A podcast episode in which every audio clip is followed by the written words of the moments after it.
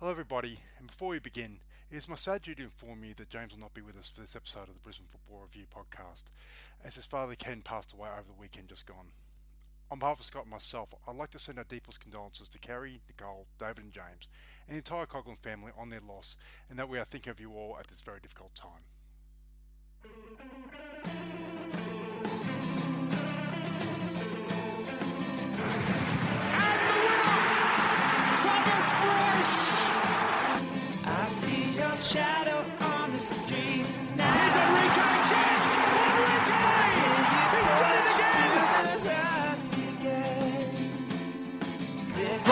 Shoots! Oh, Luke Brattan!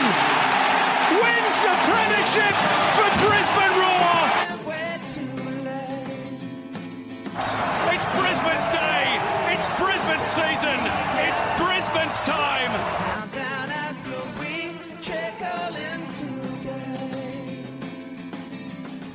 So you come in and put your bags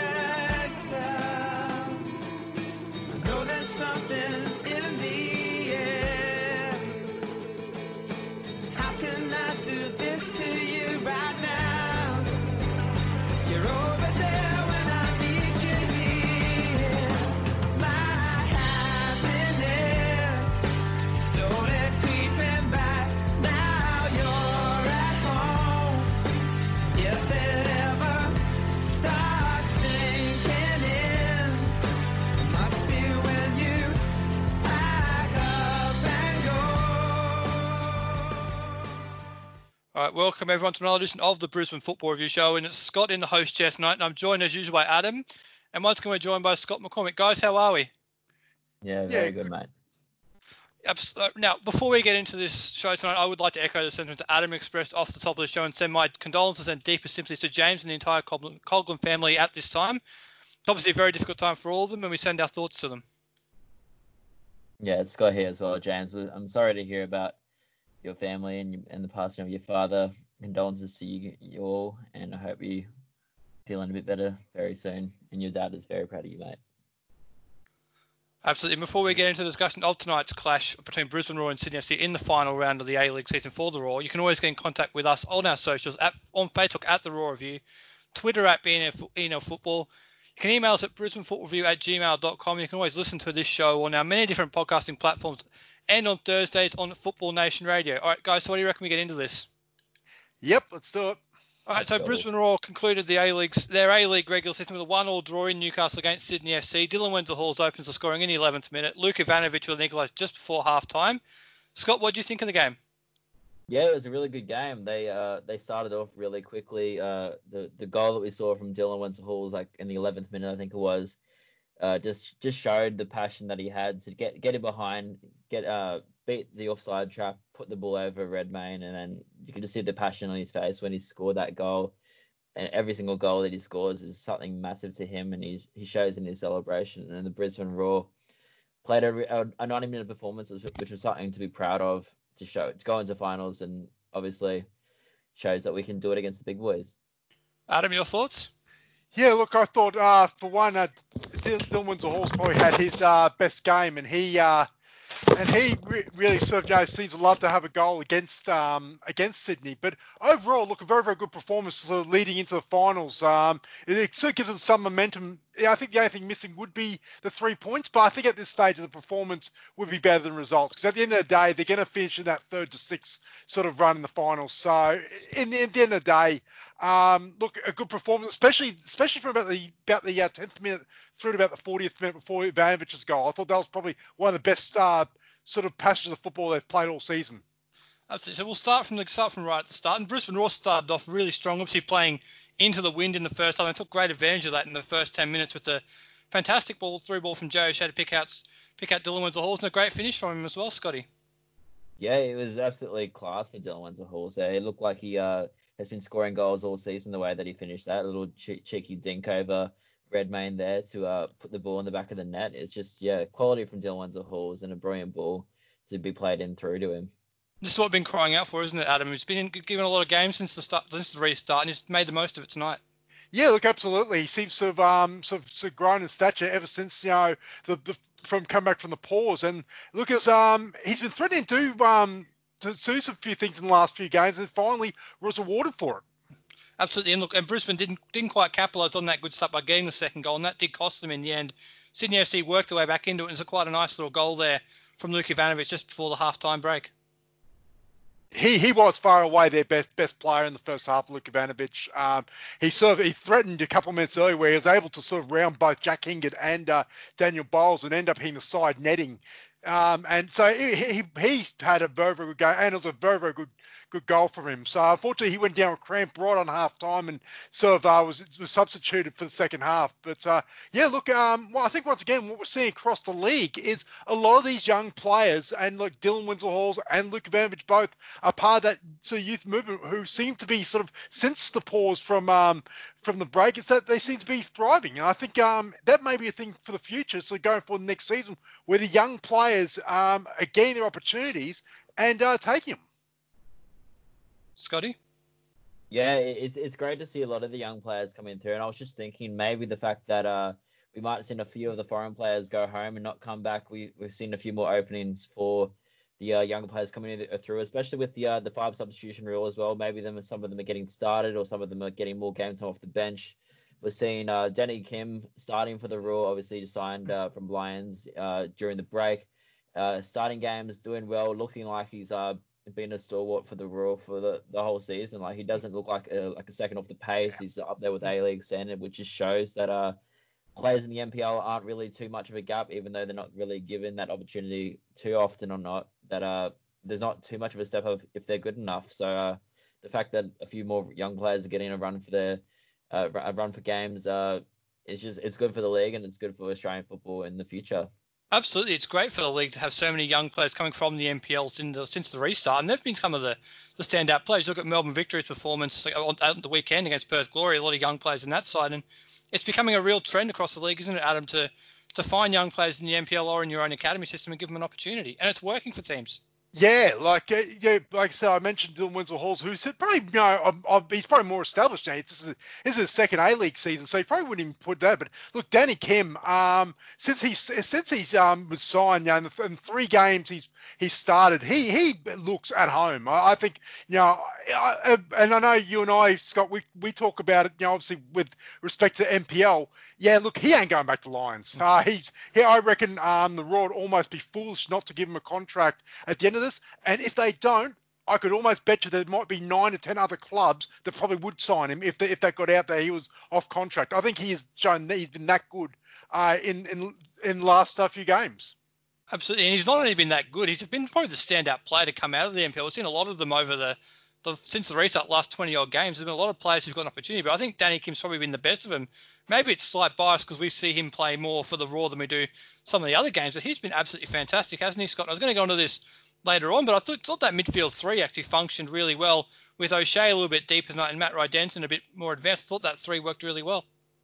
Yeah, for sure. Danny Kim is just he, he's looked like like I said before, he's looked like he's been at home there. He's uh he's basically everything the ball comes through him. If it, if it comes out of the defense, it, he sort of looked like he turns very well. He he plays the ball off really well with both feet, switches the balls out to our fullbacks. He he's been really good for the Roar since he's been coming in, and there's a lot of talent like like we said in that NPL team, and they're stepping up and looking like standout players in the team since they've been given the chance. So interestingly enough, we did see uh Inman out of the squad, but it actually looked like there was a bit more balance in that midfield this time around with uh Inman sort of going and in and out of games last few games. I actually was thinking this might actually happen last week with uh Rydenton in form as well as uh Danny Kim if Inman would be dropped. Whether it's a dropping or not, we don't know.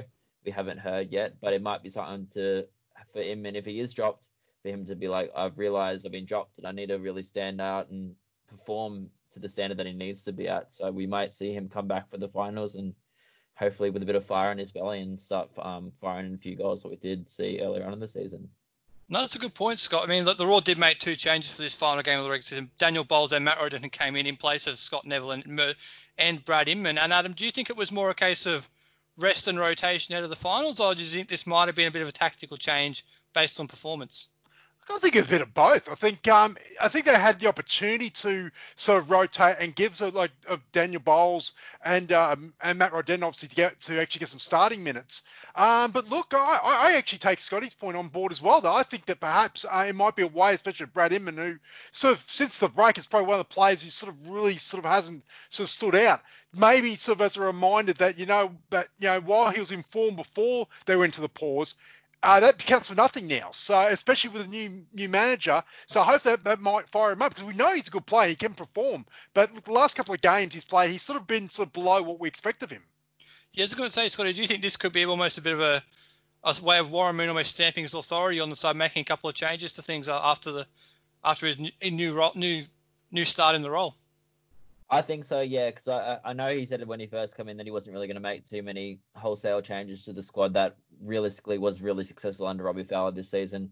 But the fact that uh, we've heard a little bit under Muratovic, the fact that he made the bench this week, but uh, if he's not performing, uh, players not performing on and off the ball to the likes of uh, Warren Moon, they're not just going to get game time, which may be something for Inman. Whether or not uh, it is something for Neville, I don't believe so. I think Neville's one might have just been uh, arresting for him to make sure he's fully right. The one thing that I did didn't see coming this week was Bowles coming in for Neville. I thought it was maybe Bowles or Courtney Perkins, maybe a Trewin in for Aldred, the fact that he was on a yellow card. We did see him get subbed off later on in the game, probably for the fact that he was, and they just didn't want to make sure he wasn't suspended for the finals. But uh, yeah, I think for him and the fact that uh, he was out of the squad altogether, I don't think it was an injury. I believe it was just something, a tactical thing to maybe get him fired up and hopefully performing to the standard that he needs to be at. Well, speaking of getting fired up, I would have been getting fired up right now on this show if Tom Aldred had picked up his, his eighth yellow card all season there and been suspended because I didn't understand why you would risk a player that important to you ahead of the finals campaign. But luckily he did get through, and look, I think it's lucky he got through. But I, it was a bit of a risk to play him, wasn't it, Adam? It was, but obviously then you've got to trust your captain um, to sort of to get to navigate through that. And, and as soon as the opportunity came, um, Warren Moon pulled the plug on him and then sort of gave him gave him an early mark, which was you know, at the end of the day um, achieved what came. Because, but I, I will say with that change, um, we did see a lot about Macaulay Gillespie in the last sort of 20 minutes, him holding that fort in that that central defence. So. So yeah, so I think um, after seeing that, even if there was the worst happened, if Tom Aldred got injured, I think Macaulay uh, Macaulay Gillespie is actually getting to the um, stage now where he can be trusted as that you know that that centre that centre back in the, in, in the back three. He took on a bit of a leadership role in that last 20 minutes, didn't he, Scott? Yeah, he did, eh, and I wasn't going to be the first one to say, it, but like at the start of the season, he did look a little bit shaky coming in. Found his uh, found his legs, found his way actually in a lot of team of the weeks actually uh, before the break.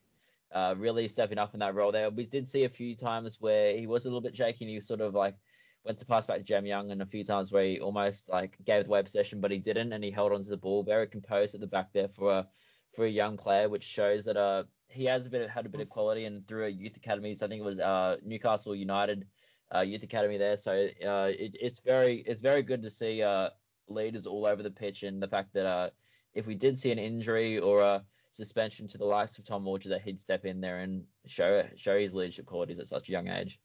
Yes, definitely a former Newcastle United academy player. I can tell you he was a very good academy player. He came into one of my football managers and did a fantastic job for me over the years. But he has, over the course of the season, really bedded into that spot on the left-hand side, Adam, in that defensive position. And it's almost a bit of a, it's almost a bit different compared to Aaron Amadi Holloway, who also came off the bench tonight and hasn't quite hasn't quite bedded down a spot in the side yet. What do you make of his impact off the bench? He certainly got involved when he came on.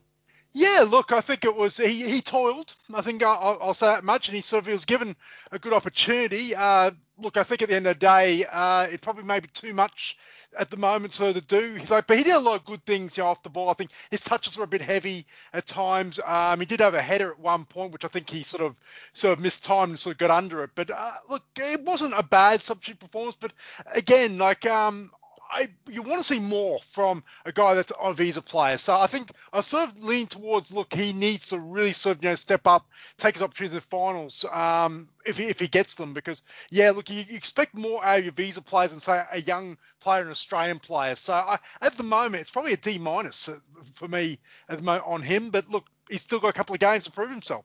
Well, hold fire on those grades. We'll get to those in a couple of weeks when the season is done. But Scotty, do you think Aaron Amadi Holloway could be an impact player off the bench for the Roar in the upcoming final series? Well, I think given the game time that he got, he got a little bit more game time this week. He sort of got a bit chance to uh, work his way into the game. I think he started off a little bit slow with a few heavier touches, but he definitely was a menace when he did come on. Uh, definitely a handful for the defenders with the fact that he's so strong and so tall on the ball. Put a, few, uh, a very good cross into uh, Scott McDonald there on the near post, which almost saw a Kim goal lead from it. A few a few chances there where uh, I didn't think he was actually going to get the ball, but he actually pushed through with his uh, physicality and actually was a was a handful for defenders. So I think if he's given a game time and a bit more of a chance, those touches will become a little bit better. Just match fitness as well. If he can stay injury free, which we did see a, a few times that he has been struggling with injuries, with the uh, with the few chances that he does get for the Brisbane Roar. I think he will be a bit of a handful if he does get a few chances off the bench. I don't think we will see him start in the finals, but uh, I definitely think he can be an impact player off the bench and possibly help us out and win us a few points possibly in the few in the future. Absolutely. Now, one player who has won the Roar plenty of points over the course of his time in the club is Jamie Young. This is the Jamie Young appreciation section of the Brisbane Football Review, Review podcast. I mean, Adam, he was absolutely fantastic once again tonight, wasn't he? Uh, he was worth he was worth um, one point tonight. Ab- absolutely saved, saved the day on a couple of occasions, especially in the second half when uh, he somehow, some way um, denied denied um, Sydney a chance through. I think it was Milos Ninkovic. I think got was I think it was the last touch. But uh, yeah, look, uh, and even yeah, he just. I think it's your message to me during the game. If he doesn't win goalkeeper of the year from here, uh, yeah, it'd almost be a tragedy. I think the only other player I think there'd be the keeper that's probably even close at the moment is probably Paul Izzo as far as form goes. But um, yeah, no, Jamie Young tonight, man of the match, stand out for mine. Goalkeeper of the year from our view. Uh, Scotty, what do you think? Yeah, I definitely think uh, in, in regards to the fact that he's uh, probably been uh, arm and leg, leg above every Brisbane Roar player this season, the fact that he's won us probably so many points, uh, I think it's just something that has to happen. We've heard him through the broadcast that uh, he's been a former goalkeeper of the year. They said possibly a, a goalkeeper of the year this season. I think that that's probably definitely going to happen. The fact that uh, he's won definitely a Roar a handful of points, if not more, throughout the season, and tonight showed his quality with a, a triple, almost a triple save in the end, with a, the ball bouncing off the back of Gillespie there and somehow keeping it out, which normally for most goalkeepers there it will be just unlucky for them, but find, the ball ends up finding the ball in the back of the net. So, uh, brilliant reflexes from Jamie Young there, and Brisbane Roar definitely lucky to have him in their side. His best save of the season, Scotty, you reckon there tonight? It'd Oh, be you reckon there's there. one I better? Think, I think I think it's close. The the Newcastle one comes to me as a, a really good save as well. I was actually at that game and I, I, I couldn't believe the fact that, that uh, he pulled that one off there. But I think in regards to the fact that uh, uh the the Newcastle one actually started on the run of uh brilliant performances in the start of the calendar year. I think that one there was probably more important, but it would be up there with uh one of the best saves of the year. Actually, the one the one last week, uh, the, the one Wednesday night, that's that's the one that stands out for me. But look, that that's uh, that that's triple save tonight. That that's just another level stuff. And as I said, that's that's one point that probably um, ensures that the Roar sort of you know, goes into the uh, final series with some momentum. Obviously, As the Brisbane Roar tweeted on their own account, a very, very long list of highlight reels on Jamie Young. So we will get into the finals in just a moment, but first we will talk about the end of the A-League season. This is obviously the end of the Roar's regular season. Four games since the resumption. How do you think they're tracking, Scotty? Yeah, I think they're really good. I, I we haven't seen the most exciting football from the Brisbane Roar this season, but they're very hard to beat. And I think that's coming into finals. That's something that you really want to have, and you really want to show showcase that you're really hard to beat because games like that where Sydney FC, Wellington Phoenix, we uh, Adam and I said last week that the fact that that game there with uh, Wellington and even possibly that game with Sydney as well could all go all the way to penalties. The fact that the way the Brisbane Roar defend very well, they uh, said that in the broadcast that it, I think they've only conceded no more than one goal in like eight, 13, or 13 games or something, and they've only conceded like one goal in the eight games or something. So they're defensively they're really well, uh, really a lot better than last season, which obviously was the season from hell with defense. Uh, 71 goals conceded, worst ever in the league, and the fact that we go uh, go up in the league table this season, we see we've actually conceded less goals than we've scored, but we've conceded the second least goals in the, in the league with uh, who knows if Sydney FC concede maybe four in the last game, we might actually have the best defensive record in the league. Yeah, 71 goals down to 23 at the end of the league season. That's, I beg your pardon, that's 48 goals fewer. So quite a marked improvement, isn't it? Yeah, look, I think this is uh, definitely something, if nothing else, Robbie Fowler and Tony Grant can sort of, sort of take credit for because that, that was their mandate from the beginning was was to improve that from what was a record worst defence to second best in league. Um, look, that that's on them, and um, look, and Warren Moon sort of continued that. I think the only thing that they're missing is is a result or two. Um, like obviously the, the win over Melbourne victory aside, you know, but two but two draws against the the team on top and the team that's ranked third at the moment. Look, it, it's good. It gets them set for finals, and um, look, they're, they're in it. They're in it as much as anyone at the moment because they are going to be tough to beat. And I think, as I agree with what Scotty says, that if you're if you are tough to beat in a you know 120 minutes plus penalty situation, look, you're you've got every chance to go all the way to the end. Absolutely. Well, they also doubled their points from 40 to 38, so almost just over double. But you're right. These last two games, Adam, they've really have shown the Roar are right there in the finals race against two teams who are going to be right there in Wellington Phoenix and Sydney FC at the business end of the season. Yeah, look, the only thing is that I say from Sydney is that they they are out of form at the moment. That's that's four without a win now, and look, you can almost say that other than that that burst from Trent Buhagiar um, in the last 10 minutes against Wellington, there, will be it could have been no no wins in five since since the resumption. So look, they're I don't know if they're panicking just yet, but I think from a form point of view, if they don't do something against Western United on um, Saturday night, or even if they get beaten, look, yeah, I think that you know while they're the premiers, the um, the grand final uh, trophy may be you know a different question. Absolutely. These last two games, they're giving you more confidence going into the final series, Scott.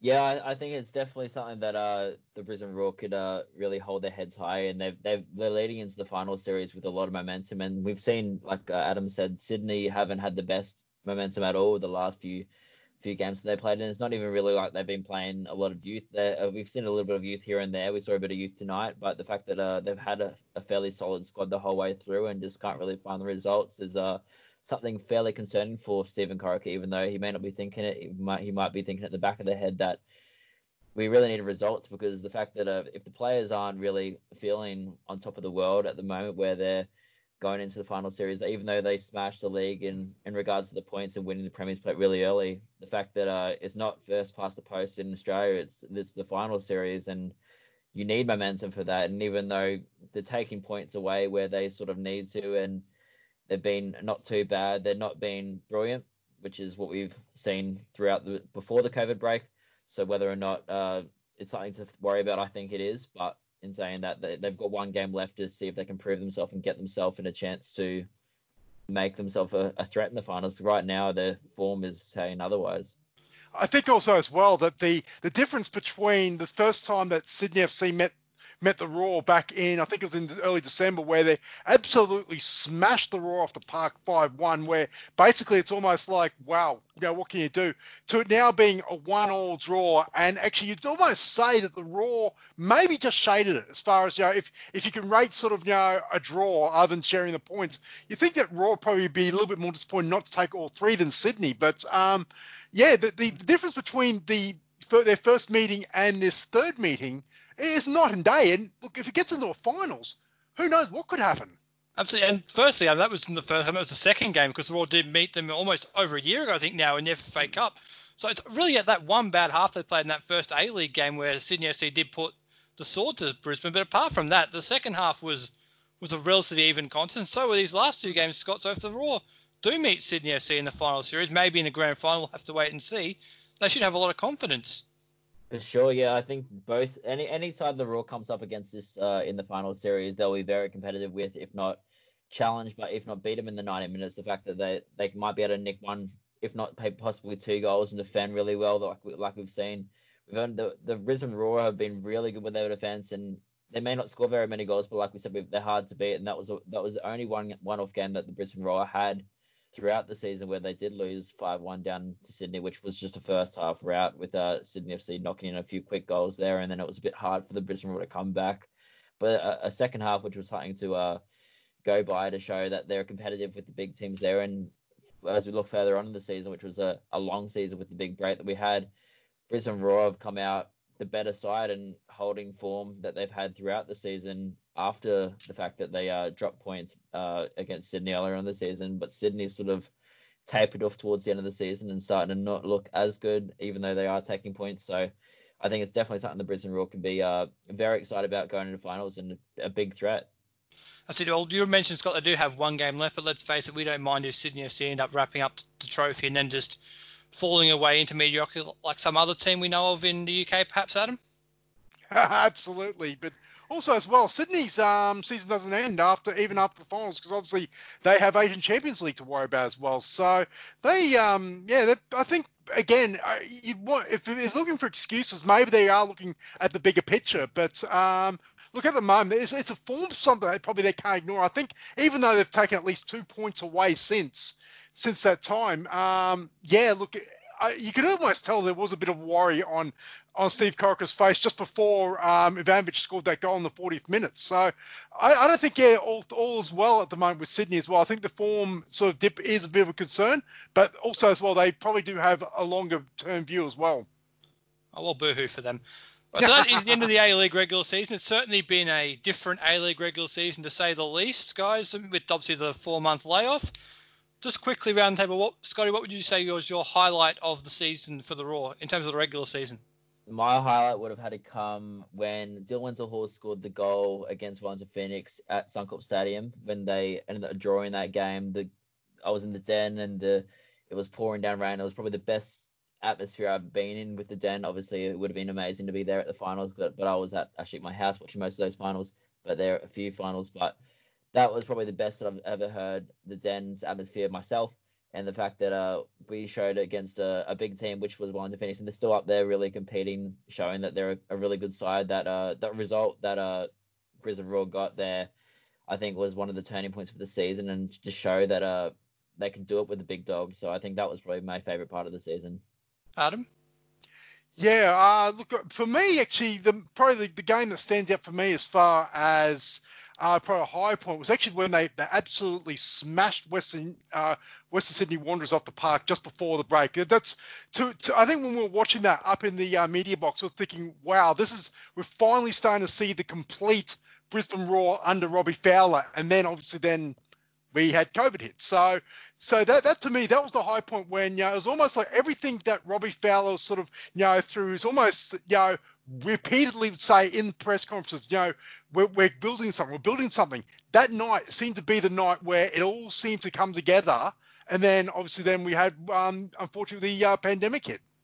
Well, I'm going to cheat and go with two. That's host prerogative. The, the first one is actually the most recent game I went to, which was the season of resumption game against Adelaide United. It wasn't a great result, but it was great to see Warren Moon making his coaching debut for the Brisbane Roar. And after a four-month life of not going to games, it was just great to be back at football. But in terms of on-field highlight of the season, it goes right back to almost at the start in a home game. I think it might have been November at um, Dolphin Stadium against Melbourne City, 3-0 down. Coming back to win by four goals to three, and the media manager at the time said it was a four-goal breeze for the Roar in the second half, and he was right so that was a great comeback there. So that was to me, and it was also really important, I think, for Robbie Fowler to get that win there, to get off and running, wasn't it, Scott? It is, yeah, and, and it's funny how we all have uh, different highlights. One with the fact that uh, we think back to last season, we probably could would be struggling to think of one. So, uh, yeah, it's it's definitely uh, a, a, lot of highlights here this season. A lot of a lot of highs, not too many lows, which is good, and uh, a very successful season. Because I said at the start of the season, if we made finals, it'd be a successful season to me, and uh, a lot of the fact that the a lot of the players and Robbie Fowler at the time said they'll be seeing finals this season, and the fact that we're seeing finals and we're playing well and we're getting victories against teams and results on sides, and we're actually playing more attacking football right now. I think it's a it's a good time to be a Brisbane Roar fan, and uh, if you're not really too following too much, you got to follow on because I think I feel like this team is going to bring us a championship, if not this season, but in a few seasons to come. Here's hoping, Adam. We might save our um, recap of our, Yeah. our preseason predictions for another show, just for now. But it is really important for the Roar to be back in the finals, isn't it? It is, yeah. Look, and at the start of the season, we were looking, we were saying, you know, if as long as it wasn't, you the same disaster as last season, that there were progress, we would have been happy for that under Robbie Fowler's two-year plan. The fact that, you know, you're going to finish fourth, maybe fifth, you know, definitely within finals, and actually have a live shot at you know, perhaps you know a grand final win. Look, if you took that at the start of the season, I would have been I would have been laughing at you. So I think this is I think that that is a great achievement for for this squad.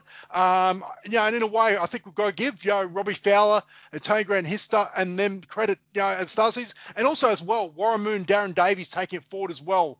You know, obviously it's been it's been tough since the break, but obviously they deserve just as much credit, but the players as well throughout. So so look, um, I- you're right. Can't, I can't think of too many lows um, on the pitch. Obviously, the the five one loss to Sydney probably stands out, but you know what? That happens to everyone. So yeah, you could say yeah, that was a bad loss, and that's probably the worst loss of the season.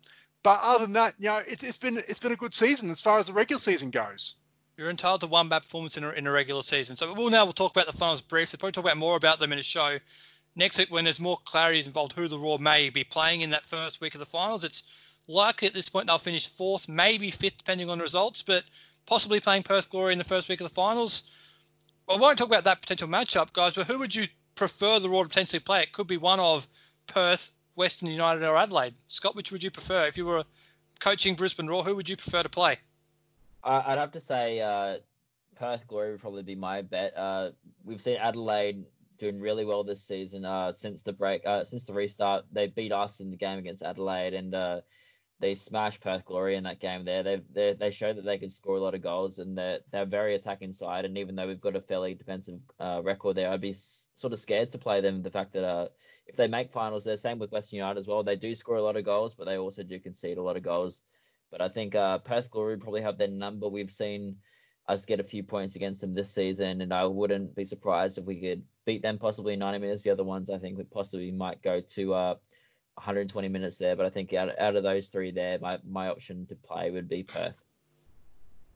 Yeah, look, I think um, look, for the, I think from the first point would be that you know I don't think the Roar be, be scared of anyone, but to make to make that choice, um, look, I think uh, Perth Glory or Western United, either way, I think I think the team they don't do not want to play in the uh, at least early on the finals is Adelaide. I think they they with, with the Roar probably other the team that teams that you know the likes of Sydney, Melbourne, City, and, and probably Wellington are probably fearing that could come from the elimination finals and you know go all the way. So it'd be Adelaide with one to avoid. I think yeah, Perth Glory or West United. I think the Roar. I think defensively can probably handle both of them.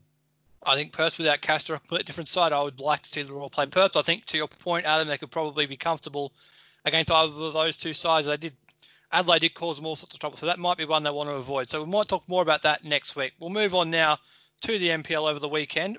Starting with the NPL men's round 23 results: Capalaba 3, Moreton Bay United 2, Gold Coast Knights 1, Brisbane City nil, Lions FC 5, Eastern Suburbs 1. The game we were at, Adam Peninsula Power 2, Redlands United 1, and on Sunday, the Raw Youth with a 3-2 win away to Gold Coast United, and Brisbane Strikers a much-needed win away to Olympic. What's for you would be the standout result from that round, Adam?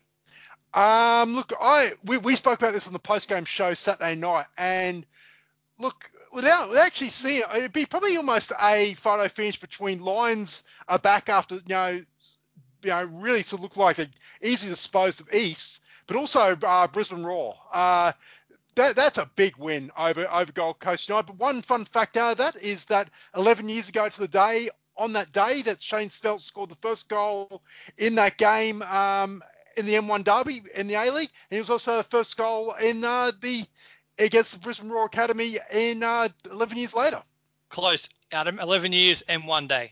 But Scott, what was you? What Oh, was was your it? Oh. standout result from the from the round? Yeah, I think the same with Adam as well. The Brisbane Roar Academy and Lions FC, uh, FC showing them that they're really the best team in the league uh, by ladder wise, and the fact that we thought that East was coming back and starting to put a performance for the performance for themselves, coming up against the big boys and Lions, just showed showed them how it's done. But I think, yeah, the Brisbane Roar is a massive result against Gold Coast because the fact that they were coming up and starting to show uh, a, fact for themselves, um, a fact for themselves that they're a team to beat in the uh, NPL and it shows that they could do it as well. The Brisbane Roar team without a lot of their uh, main players there that we did see with uh, in the NPL come through, like the Akbaris and Jordan Courtney Perkins and Mirza Muratovic that we've seen in the past few years. The some of the younger boys there are making a name for themselves and actually sitting themselves in a pretty good stead right now on the ladder.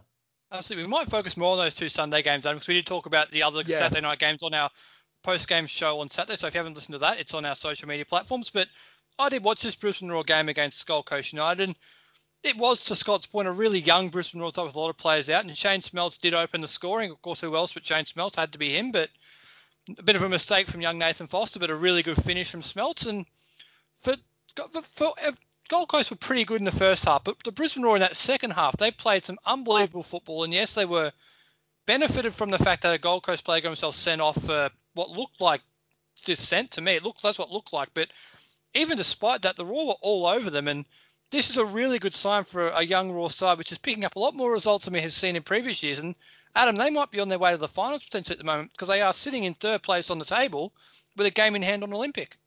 Yeah, and especially with Olympic uh, getting beaten as well, which we'll get to, get to in a sec. But um, I did see a highlight of three top shelf goals. Um, but the, but the one I think the one thing as well I'll take away from this is that around this time you start you start thinking okay the Roar the young Roar are going to start um, sort of obviously playing a lot younger players because of obviously those players who are um, contracted who got youth deals. But look, this this is a side that looks that will look stable for probably the rest of the season. There's there's probably not too many you would say right now in this squad that's playing that you could actually perceive getting a A League call up unless they really do something amazing like a Pengelly Wenzel Halls type performance over the next go couple of months. So the fact that this this group will probably stay together right to the end, um, yeah, look all of a sudden they're, they're in finals calculations.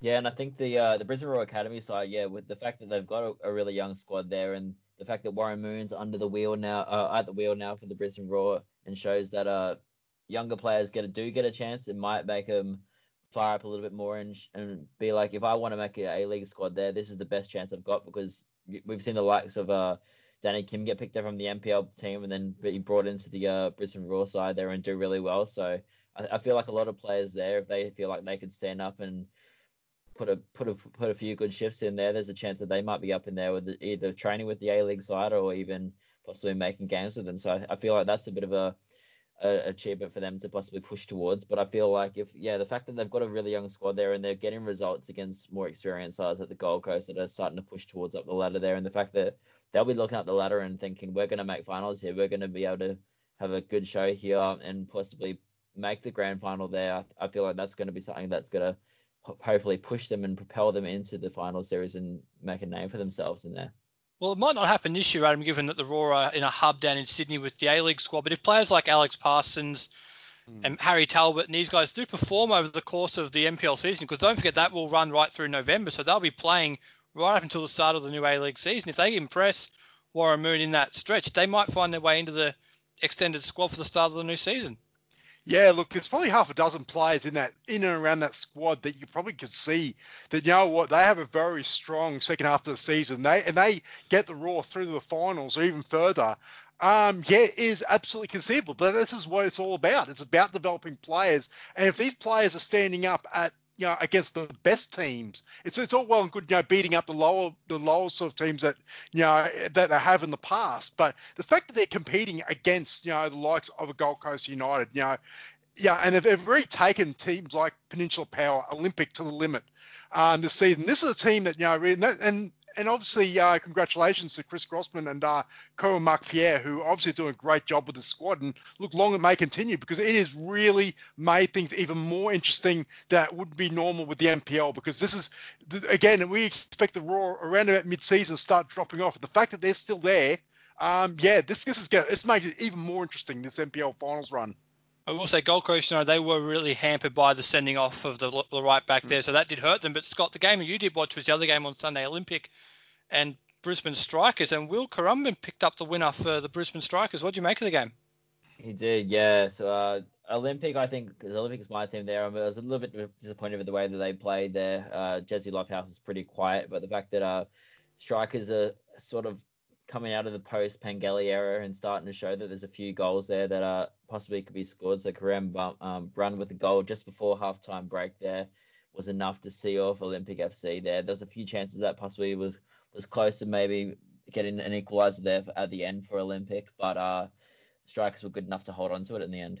Yeah, it was more the same seen from them all season, Adam. They huffed and they puffed, but it wasn't there for them. And it was really interesting. They made a couple of changes throughout the game. They took off Yuka Kahinde early on and played Costa Saros through the middle as a striker.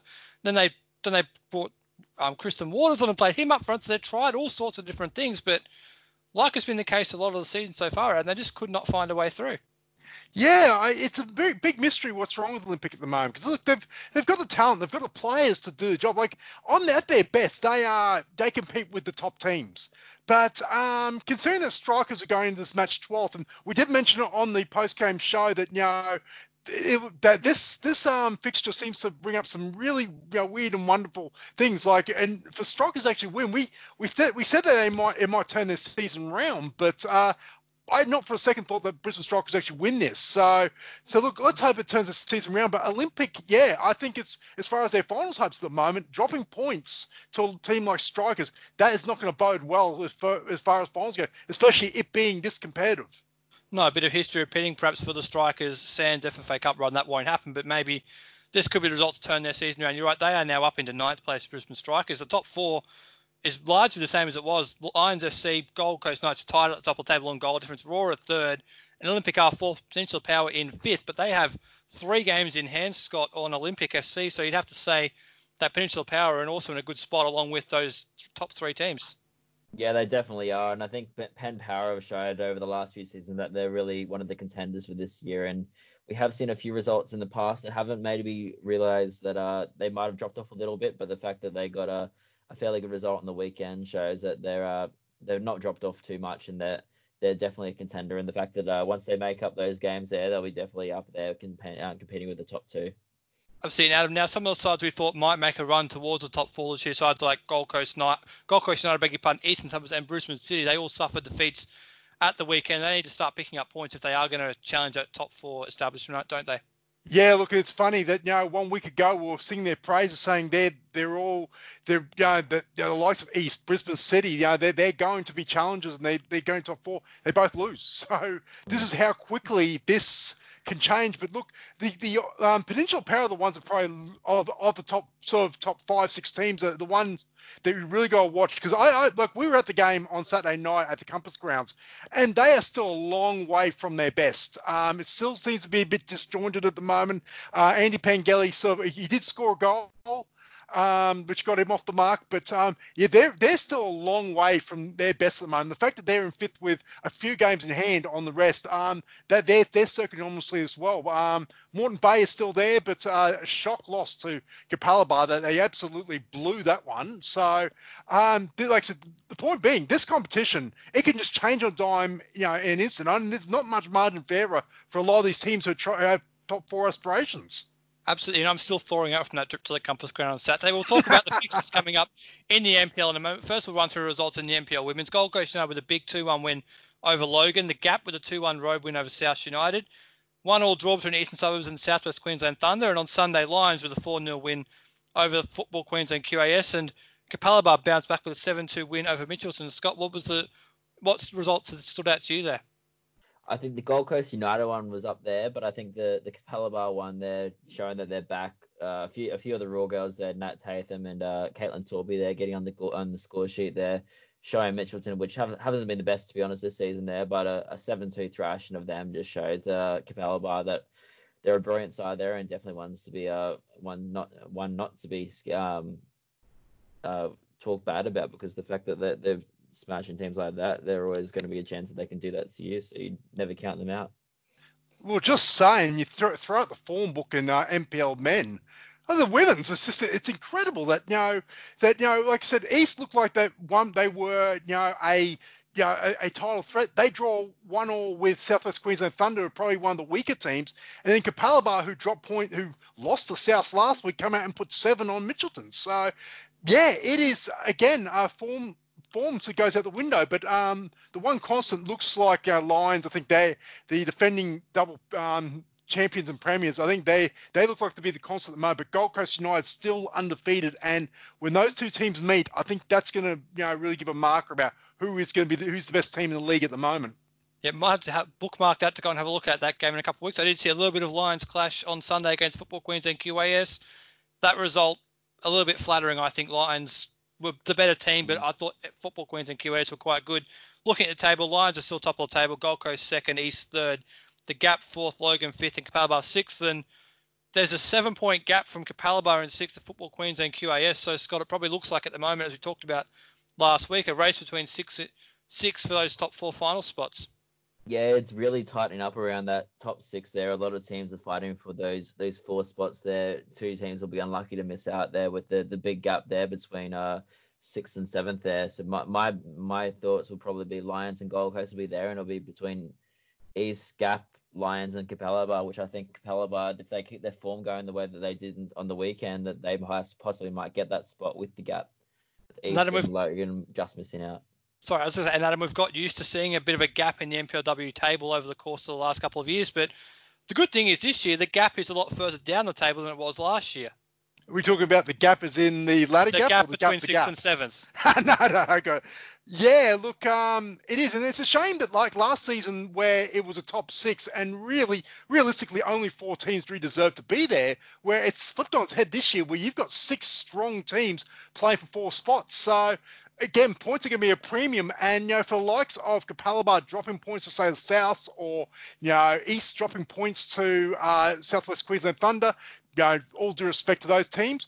Um, yeah, look, that that could be costly. Uh, you know, in, in the long run. So, so look, it's uh, again, it's a bit of a season way to go, and obviously a few of those teams go and meet each other, and that's probably going to be the determining factor on who plays finals and who doesn't. But yeah, they just can't. Like, some of these clubs, they just cannot afford to be dropping points against teams that are lower on the table. Absolutely. In the standout fixture in the NPLW this weekend is on Friday and up to it, Eastern Suburbs and Lions FC. So more about those two sides next week. Moving on to the FQPL. Logan maintained their lead at top of the table with a 4-3 win away to Wolves SC in a seven-goal thriller on Friday night.